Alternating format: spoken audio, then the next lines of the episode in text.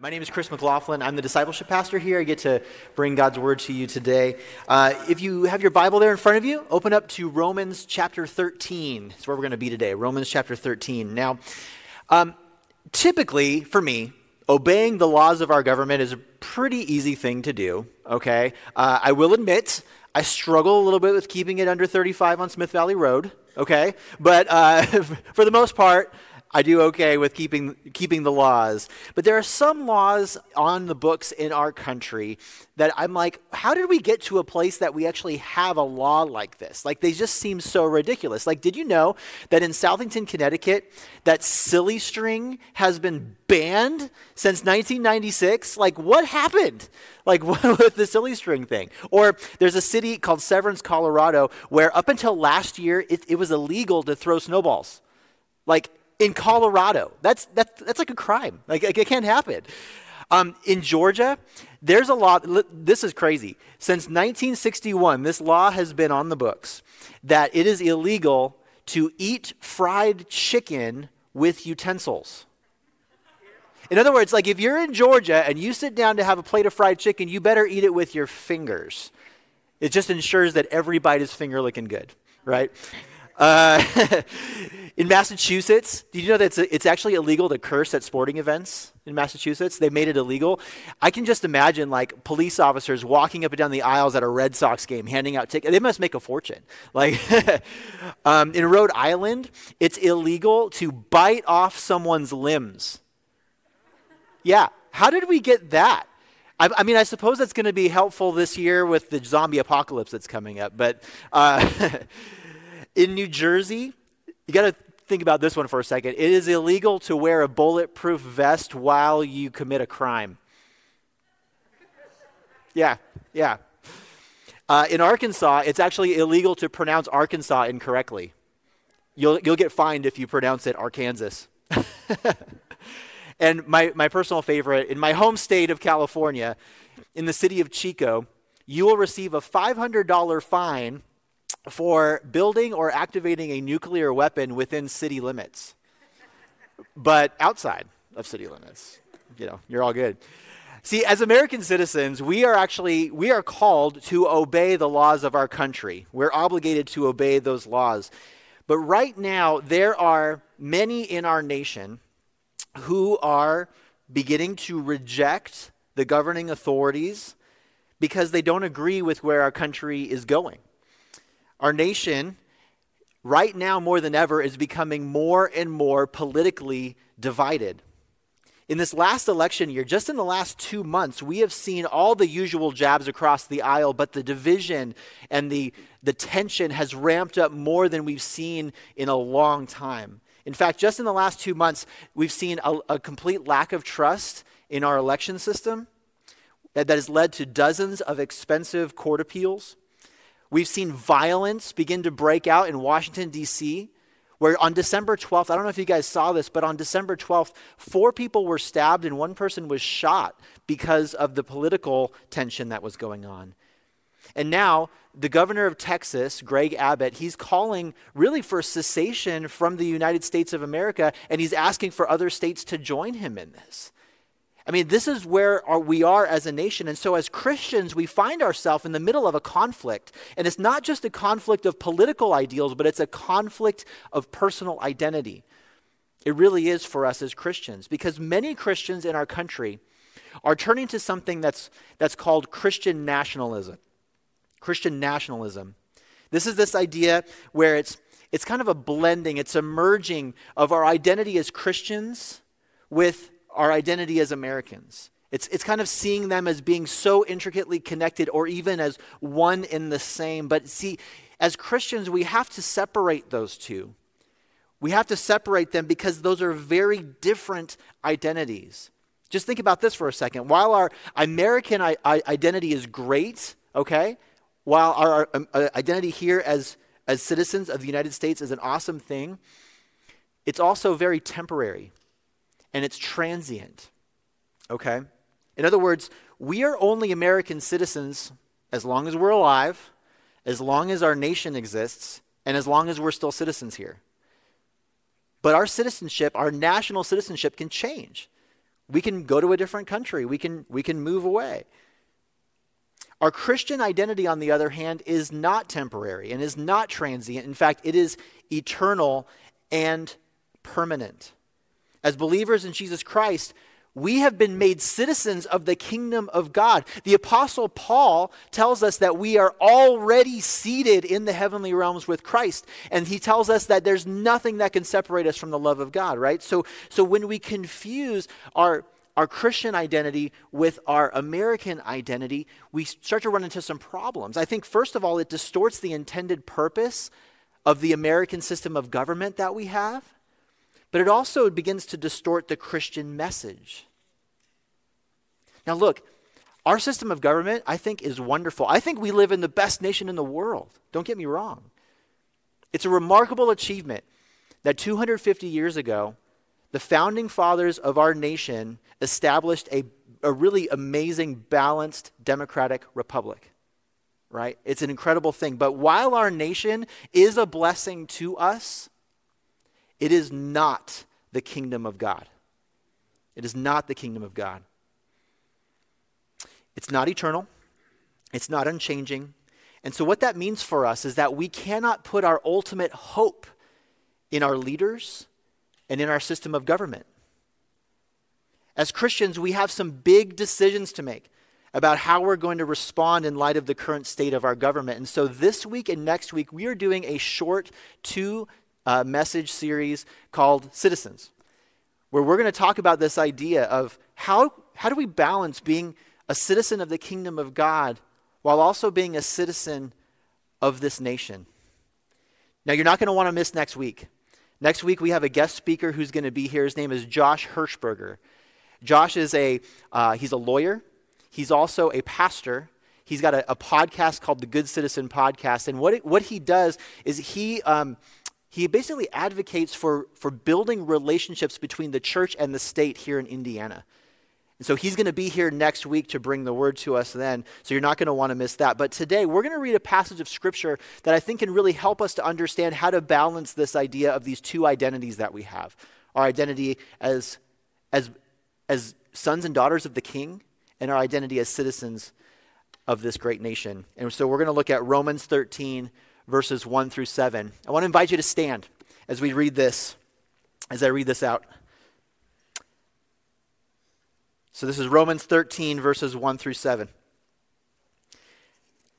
Let every person be subject to the governing authorities, for there is no authority except from God and those that exist have been instituted by God. Therefore, whoever resists the authorities resists what God has appointed, and those who resist will incur judgment. For rulers are not a terror to good conduct, but to bad. Would you have no fear of the one who is in authority? Then do what is good, and you will receive his approval. For he is God's servant for your good. But if you do wrong, be afraid, for he does not bear the sword in vain. For he is the servant of God, an avenger who carries out God's wrath on the wrongdoer. Therefore, one must be in subjection, not only to avoid God's wrath, but also for the sake of conscience. For because of this, you also pay taxes. For the authorities are ministers of God attending to this very thing. Pay to all what is owed to them taxes to whom taxes are owed, revenue to whom revenue is owed, respect to whom respect is owed, honor to whom honor is owed. Let's pray together. Our Father, in this really difficult climate that we live in, we pray for wisdom and guidance from your word on how to respond rightly. And so, God, by your word today, would you minister to us and help us to understand how to do this? In Jesus' name we pray. Amen. Go ahead and have a seat, everyone. This is a tough teaching. Just reading through this at first glance, you're probably like, oh man, there's some heavy stuff in here. And so I just want to walk through this today, verse by verse, with you so that we can understand what, what the Apostle Paul, through, uh, that really who, what Jesus, through the Apostle Paul, is telling us. So let's look at verse 1.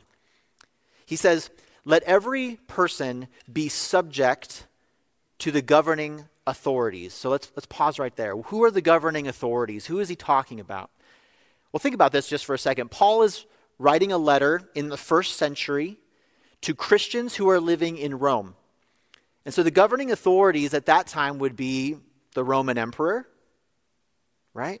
To uh, probably local governors, regional governors, probably the Roman soldiers who were enforcing the law. And he's probably also talking about leaders in the Jewish synagogues, uh, elders and pastors that are, that are leading home churches. He's probably talking about all of those, all of these different governing authorities.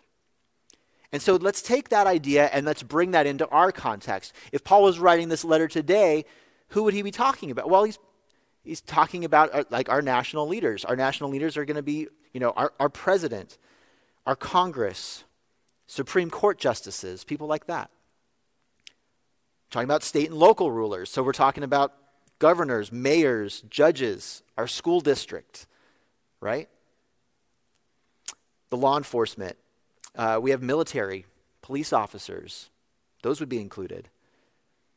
I think that we could include church leaders. The Bible has a number of passages that talk about, about submission to church leaders. And so, what this is kind of looking at is how God has appointed Pastor Scott and our elders to lead our church, and so we are in submission to them. I think it also includes things like parents. If you are a child living in a home with your parents, your parents are governing authorities that, you that the Lord has appointed over you. Your teachers, those are authorities that are, that are over you. Your bosses, managers. Those are authorities that God has appointed over you. So let's look at verse 1 again. If we look at that one more time, with that in mind, look at the command that Paul is, is instructing us to obey. He says, Let every person be subject to the governing authorities, for there is no authority except from God. And those that exist have been instituted by God. And so, what he's saying here is that if anyone, if anyone has any position of authority, then they were given that authority by God. They were given that authority by God. Now, this raises a number of questions because when we start to think about what this means, actually, this is really a mind blowing concept. I mean, just think about our president, for example. All right? Our, the way that we that we find our president is through this system where we have a an election, right? And then through the popular vote and then the electoral college we arrive at who our president is going to be. Millions of people come together to elect a president. But what this passage is telling us is that behind the scenes, even though this is all happening and we're all going to the polls and voting and all that sort of stuff, that even though that that's happening, behind the scenes, God is at work. And what he's doing is he's working in the lives of people to bring about the leader that he wants to have in power. It's mind blowing. It's absolutely mind blowing. This is a concept in theology that it's difficult to understand, but, but it's a very important one. And it's this concept in theology called compatibilism. It's this idea that, that uh, on one side, we all make free choices. We make choices out of our hearts, and we do this every day. We make these decisions. At the same time, over here, you have God who is sovereign over all things. And he's bringing, he's really bringing everything to, to, to just do exactly what he wants it to do, to bring about the result that he wants. And when we think about those two things, we think that they're not compatible, but what this is what this idea is is that the Bible is really saying these, these two ideas are compatible. That's why it's called compatibilism. That these two things really work together, and we don't always understand why. We see this in the story of Joseph, right? So, like, if you, if you re- remember the story of Joseph back at the end of Genesis, Joseph had 12 brothers. They were all super jealous of him, right? And so the brothers get really angry at him and they beat him up and they throw him down into a pit. and They sell him off into slavery. Joseph ends up rising to power and saving the entire known world from a famine. And at the end of the story, Joseph is standing there before his brothers, and this is what he says in Genesis 50 20. He says, You meant evil against me, talking to his brothers, but God meant it for good. he's expressing compatibilism. They, they're making those decisions, those evil decisions, out of, out of their heart. And yet, God is working all that out for the purpose that He has in mind. And so, God's doing the same thing when He appoints our leaders. Now, this raises even more questions, doesn't it? Because what does that mean when there's an evil leader? What does that mean when there's a ruler who is doing terrible things? Like, just in the Bible, like, go to the book of Exodus, you have a Pharaoh who is oppressing and enslaving millions of Hebrews. Or in the New Testament, when we read how Mary and Joseph flee to Egypt to get away from King Herod, who is killing millions of baby boys to kill the newborn king of the Jews. Or when the early church was around, there was an emperor named Nero who was probably crazy, and he um, basically he tortured and murdered Christians and burned down half of Rome in the process. You can fast forward to the 20th century and you have rulers like, like Hitler and Stalin. You have numerous oppressive leaders in African nations. Saddam Hussein, right? I mean, you just think about this. These are all leaders of these nations. And what this is saying is that God has appointed them, God has put them into this position of power. So the question then is why would God do that? Why would God, why would God actually bring an evil ruler into power? And here's, here's the thing with this is that we may not always know the reasons why. It may be to bring his judgment. It may be to teach us. It may be to discipline us. It may be to sanctify us. It may be to test our faith. But on this side of eternity, we will not fully understand what God is doing. But I think that we can be sure of a couple things. The first thing is that while God appoints these rulers to power, it does not mean that God condones their actions. It does not mean that God condones their actions. In fact, God may use an evil ruler's actions for his good purposes, but those rulers are still responsible for their actions, and God will still judge them. In fact, this is in the Bible. This is this is my am I blowing anyone's minds right now? Like this is a crazy crazy thing.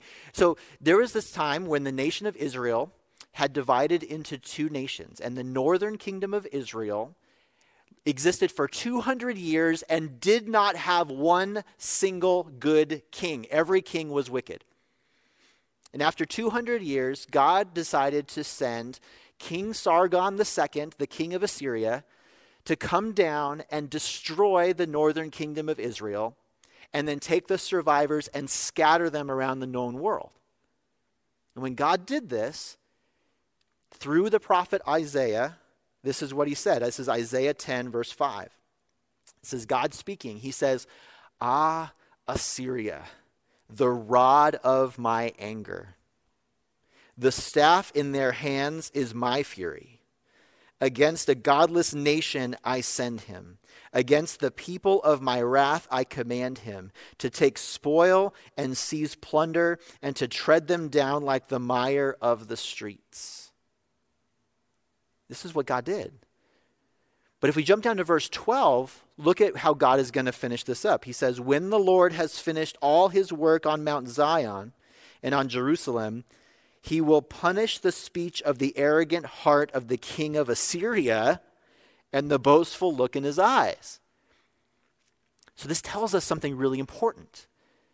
It tells us that God is not condoning the actions of the king of Assyria, that he's using the evil actions, the actions that the king is, is choosing to do out of his own heart. He's using that to accomplish his purposes. But then at the same time, it has to be judged, it has to be punished. And so he's going to come back and punish the king of Assyria as well. So God is not condoning those actions, and God is not the author of evil, but he can direct that evil to accomplish his good plan. So I think that tells us another thing. It tells us, it reminds us that God's plan is always going to have a good and holy purpose. We can come back to verses like Romans 8 28, right? a really great verse to memorize says that we know that for those who love God, all things work together for good. for those who are called according to his purpose. So even when we don't understand what God may be doing in the midst of something like that, we can trust him. We can trust him in the middle of it. And that actually leads us to our response as Christians. How should we respond? How should we respond to the current state of our government? I want to give you I want to give you three ways that the Bible is telling us how to respond right from this from this text. I think that, the, that God is telling us that we should, one, we should willingly submit, two, we should diligently pray, and three, we should give what is due. So let's look at verses 1 and 2 again back in, back in Romans 13. Verses 1 and 2 says, Let every person be subject to the governing authorities, for there is no authority except from God, and those that exist have been instituted by God. Therefore, whoever resists the authorities resists what God has appointed, and those who resist will incur judgment. So, the first response that we should have as Christians is to willingly submit ourselves to every authority that God has placed above us. So, if that's our government, if that's our parents, our teachers, our bosses, our response is to willingly submit ourselves to them. Now, this is hard for us, and especially when we disagree with them, right? This rails against us in so many, or we rail against this in so many ways. And why is that? Well, first is sin, of course.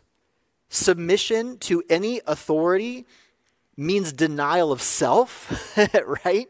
It means you got to put your own desires aside. You got to set those down and and really die to yourself so that you could submit to someone else. And our sinful flesh wants none of that, right?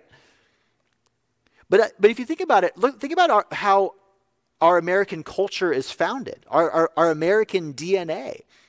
We were founded on rebellion. We, we, we were part of another nation that rebelled against that nation and won our freedom. And so, you know what? As a culture, think about this. We love rebellion stories. We love it. Like, okay, Star Wars. Let's talk about Star Wars for a second. It's a rebellion story, right?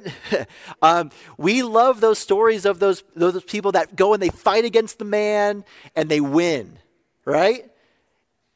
It's part of our DNA. It's part of our DNA. And so the point that, we, I think we have to see here is that we're really a product of our sinful condition combined with the philosophies of our time. And it's no wonder that submission to authority is so tough for us.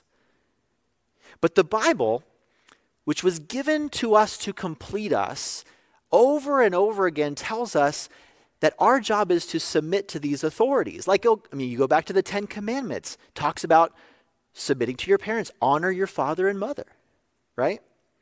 The Bible teaches us to submit to our earthly masters, to our bosses and our managers. That's in Colossians chapter 3.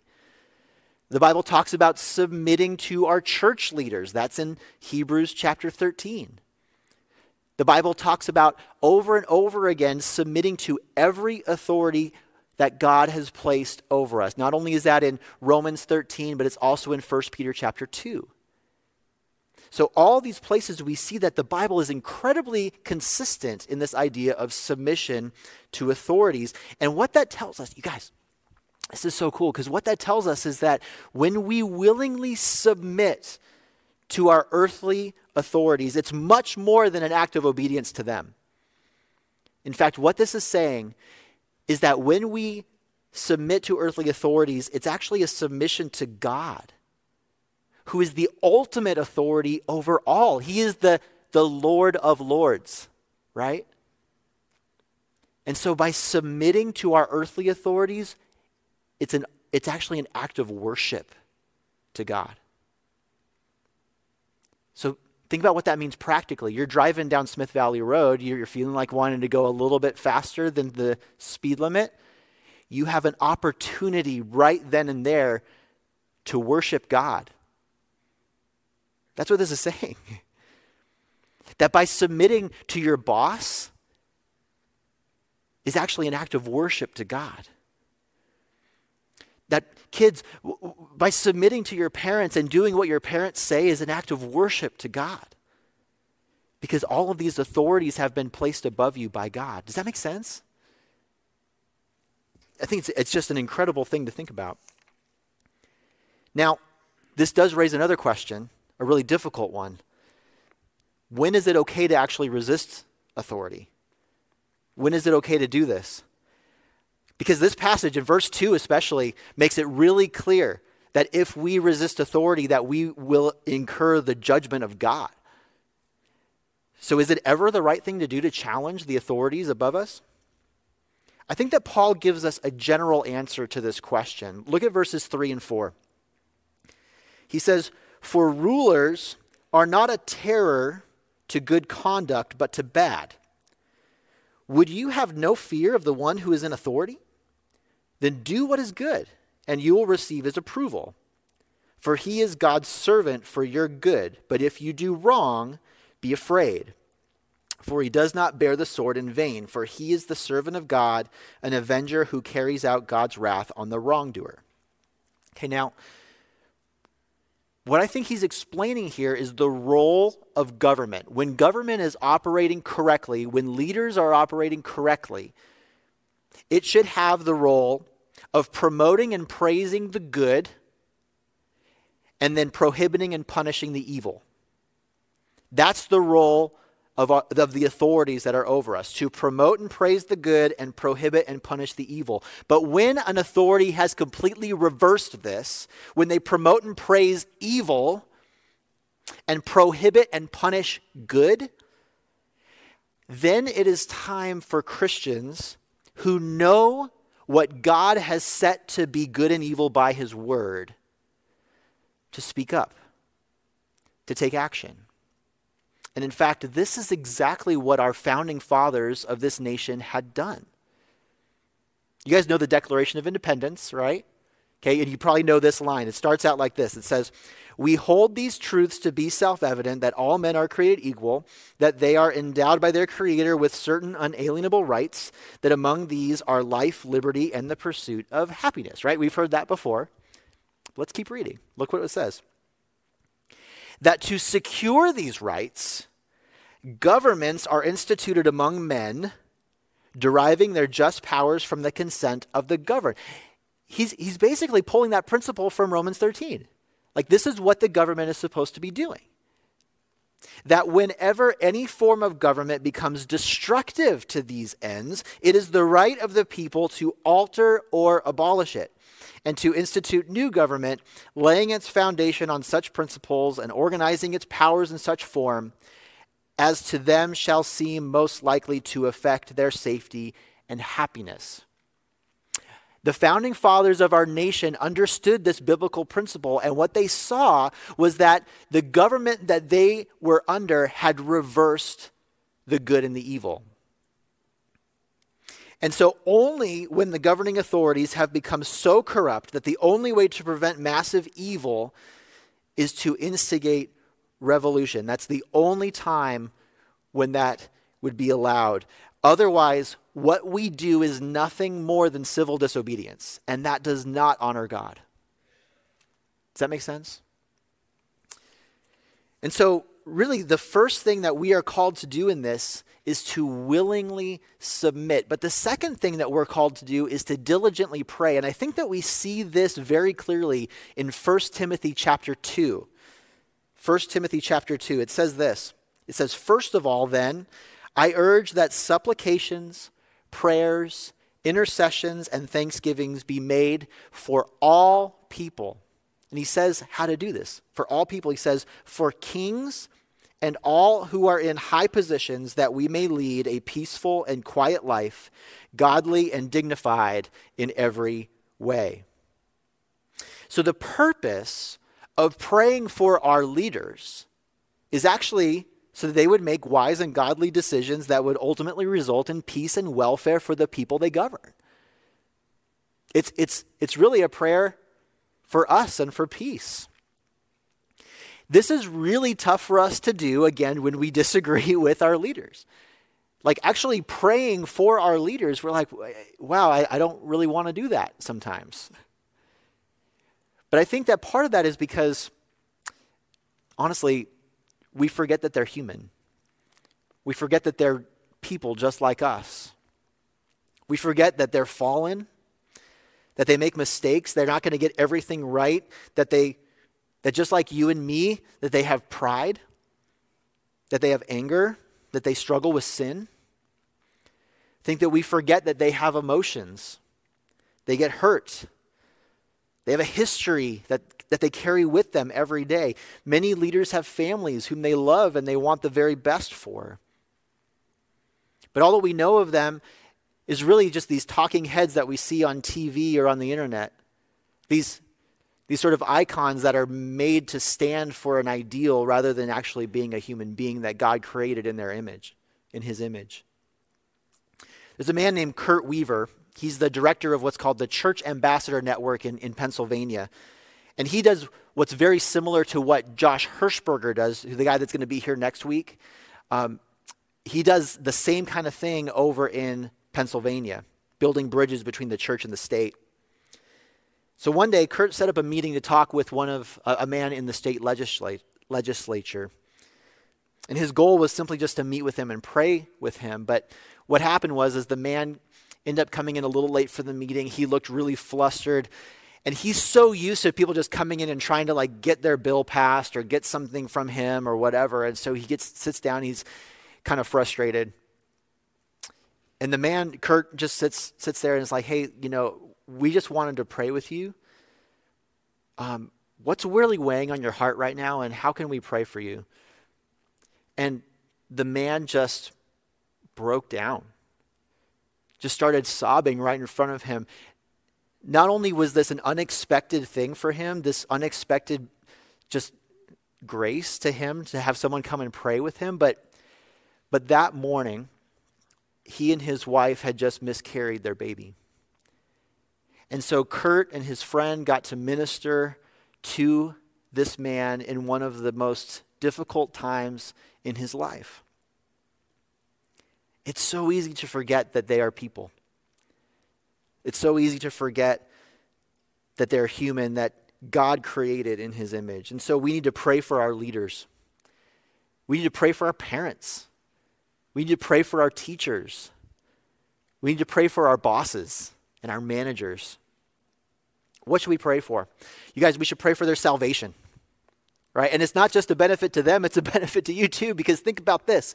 If they if they get saved, that means that they receive the spirit of God that's going to transform their mind and so they're going to make better decisions down the road because of what God has done in them. So man, pray for their salvation, right?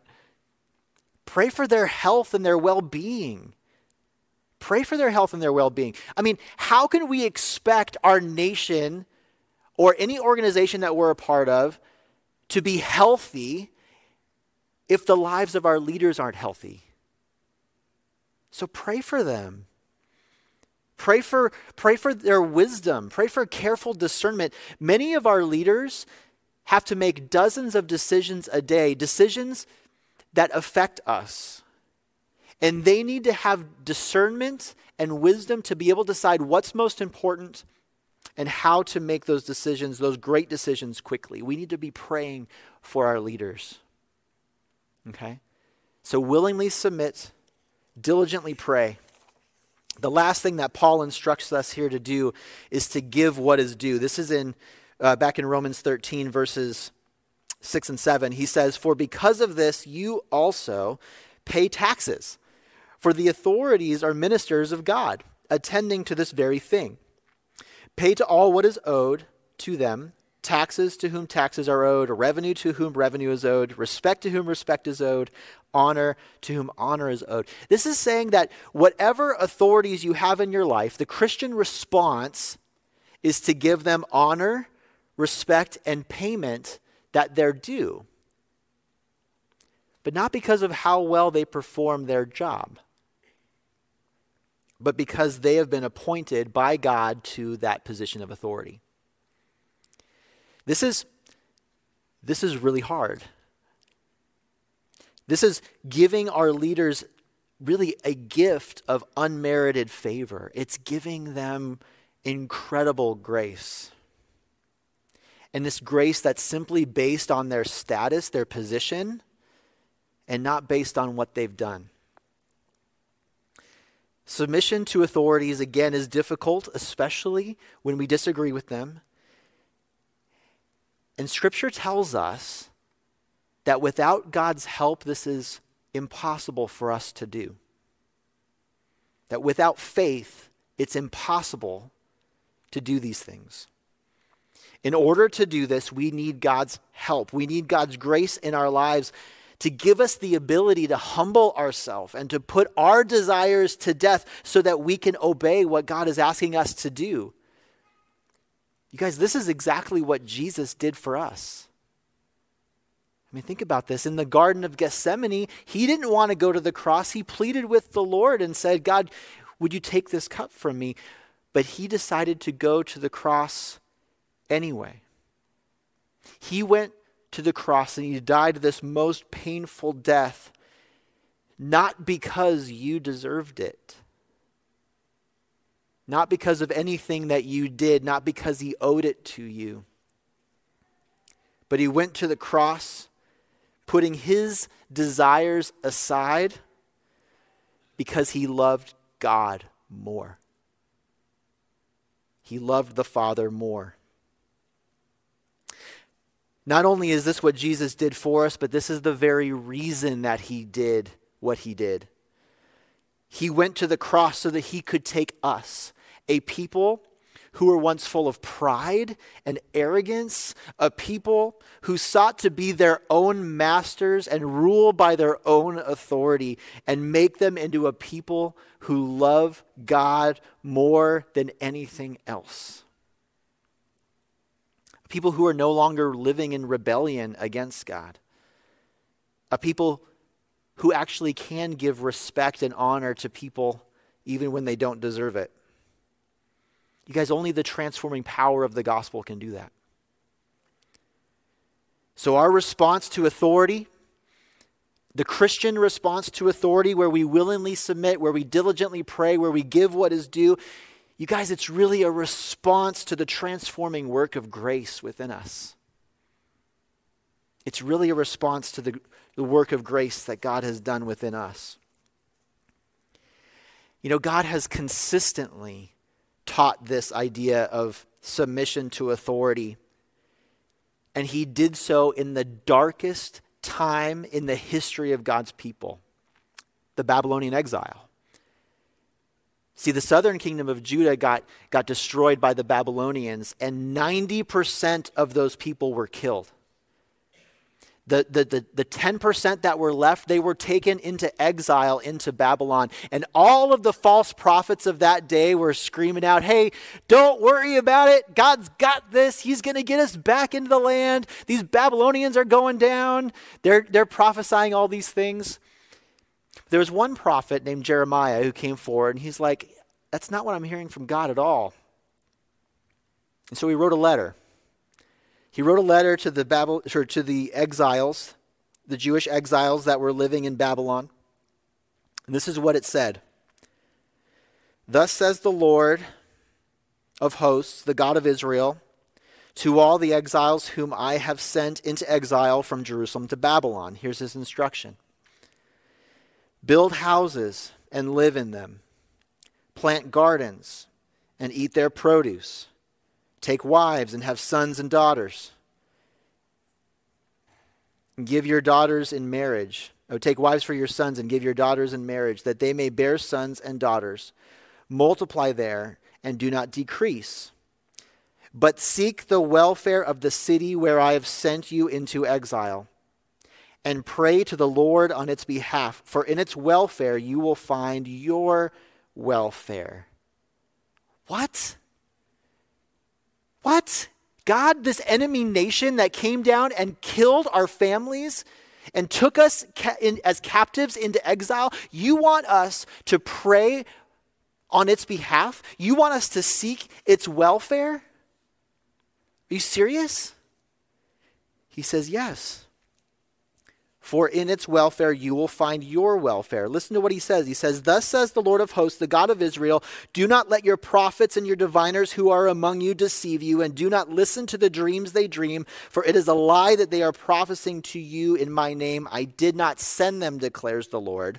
For thus says the Lord, listen to this, when 70 years are completed for Babylon, I will visit you and I will fulfill to you my promise and bring you back to this place. For I know the plans I have for you, declares the Lord plans for welfare and not for evil, to give you a future and a hope. 70 years. God's plan for them was that for 70 years they were going to live as exiles in a foreign enemy nation. And that they were to learn to pray for that nation and to seek its welfare. And most of those people that received this letter were going to be dead before God returned again, before God would bring them back to the land. They were never going to see that freedom again. Church, this is a perfect picture for us today. We do not live in our ultimate home. We are sojourners and ambassadors in a foreign enemy nation. Our hope should never be in any kingdom of this world, but it is only in our God who is bringing his kingdom here to earth. And so, God's plan for you is that you would live peacefully and seek the welfare of this nation while we wait for him to return. And so may you extend unmerited favor to the authorities that God has placed over us. May you willingly submit and diligently pray and give what is due while we wait for the Lord's return. Let's pray.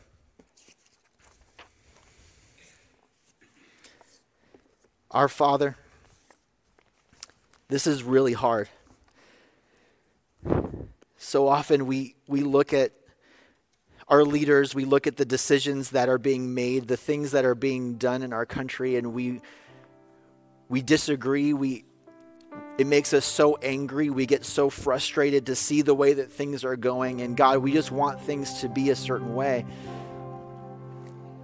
But you have not taken us and put us into that position of power. You, you've appointed others to do that. We don't know why, you, you've, but you've put those people there. And so, God, we want to trust you right now in the midst of this. We want to trust you that whatever happens in our government, Lord, that you have a good and holy purpose that is being worked out. So, God, would you help us with that? But ultimately, God, would you, would you help us? Help us to be people who will not only just not only submit and pray and give what is due. Help us to be people who are seeking the welfare of our nation while at the same time re- just remembering that our hope is not in what is happening here, but it is it's in you and it's in this coming kingdom. Oh God, we can't wait for that day when your kingdom comes and we don't have to worry about this stuff anymore. we pray for that day to come. May your kingdom come, God. But we pray, God, that while we're here that you would give us the grace and the strength to do the things you're calling us to do. We love you, Lord, and we trust you. We pray this in Jesus' name. Amen.